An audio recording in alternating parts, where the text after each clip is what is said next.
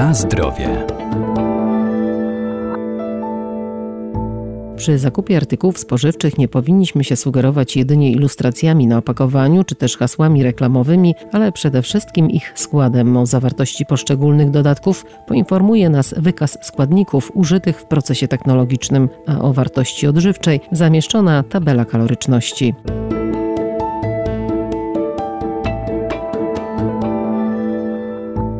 Etykiety na opakowaniach to dla nas ważne źródło informacji. Przede wszystkim znajdziemy tam takie dane jak na przykład nazwa produktu, warunki przechowywania czy terminy ważności i przydatności oraz wykaz składników, gramatura i cena. Jest kilka takich bardzo ważnych kwestii, które powinny się znaleźć na tej etykiecie. Zacznijmy od samego początku, czyli pierwszą taką najważniejszą, myślę, rzeczą jest nazwa. Doktor inżynier Agnieszka Latoch, Wydział Nauk o Żywności i Biotechnologii Uniwersytetu Przyrodniczego W Lublinie. Nazwa powinna być taka, jaki produkt jest sprzedawany, ale nazwy są bardzo czasami różne i bardzo wymyślne, dlatego też ustawodawca powiedział wprost, że nazwa ma być taka, jaka przewidziana jest w przepisach w przypadku niektórych produktów, czyli na przykład w przypadku mleka spożywczego czy w przypadku masła. Może też przedsiębiorca na etykiecie zawrzeć nazwę zwyczajową, która jest po prostu akceptowana przez większość konsumentów, znana tym konsumentom, to jeżeli nazwa jest nazwą taką, którą sobie wymyśli producent,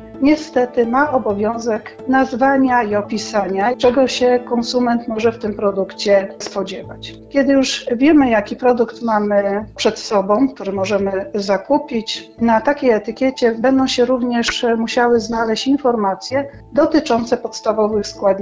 One, zgodnie z obowiązującym prawem, muszą być wymienione w kolejności od składnika, który występuje w największej ilości, poprzez kolejne składniki, które występują w coraz mniejszej ilości. Stąd też łatwo nam się zorientować jako konsumentom, co w tym danym produkcie po prostu możemy zastać.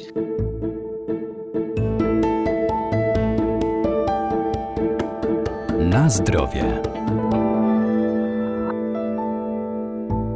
Informacje o żywności oferowanej konsumentom muszą być czytelne, zrozumiałe i nieusuwalne. Nie mogą też pomijać istotnych kwestii czy wprowadzać w błąd. Obowiązkowe są także dane o alergenach czy informacje o wartościach odżywczych. Przedsiębiorca ma obowiązek podawania informacji dotyczącej wartości energetycznej, ilości tłuszczów, kwasów tłuszczowych nasyconych, węglowodanów, cukrów, białka, oraz soli. Ze względu na to, że społeczeństwo jest coraz bardziej świadome, ze względu na to, że coraz więcej osób dba o jakość swojego żywienia, te informacje są bardzo dla nich ważne. Chociażby informacje dotyczące zawartości cukru to są bardzo ważne informacje dla diabetyków, dlatego bardzo dobrze, że od 2014 roku jest obowiązek podawania właśnie wartości odżywczej produktu. Zdarza się, że przedsiębiorca podaje też dodatkowe informacje,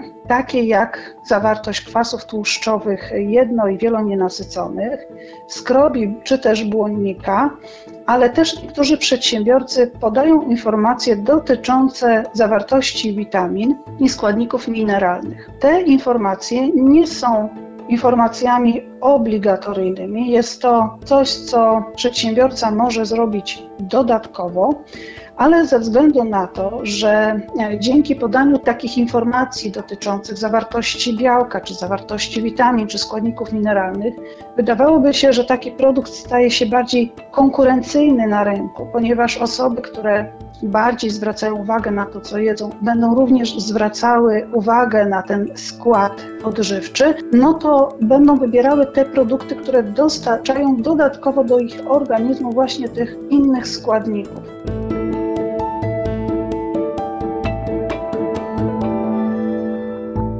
Jeżeli żywność okaże się nieświeża lub niezgodna z tym, co deklaruje na opakowaniu producent, zawsze przysługuje nam prawo do reklamacji. Składamy ją u sprzedawcy.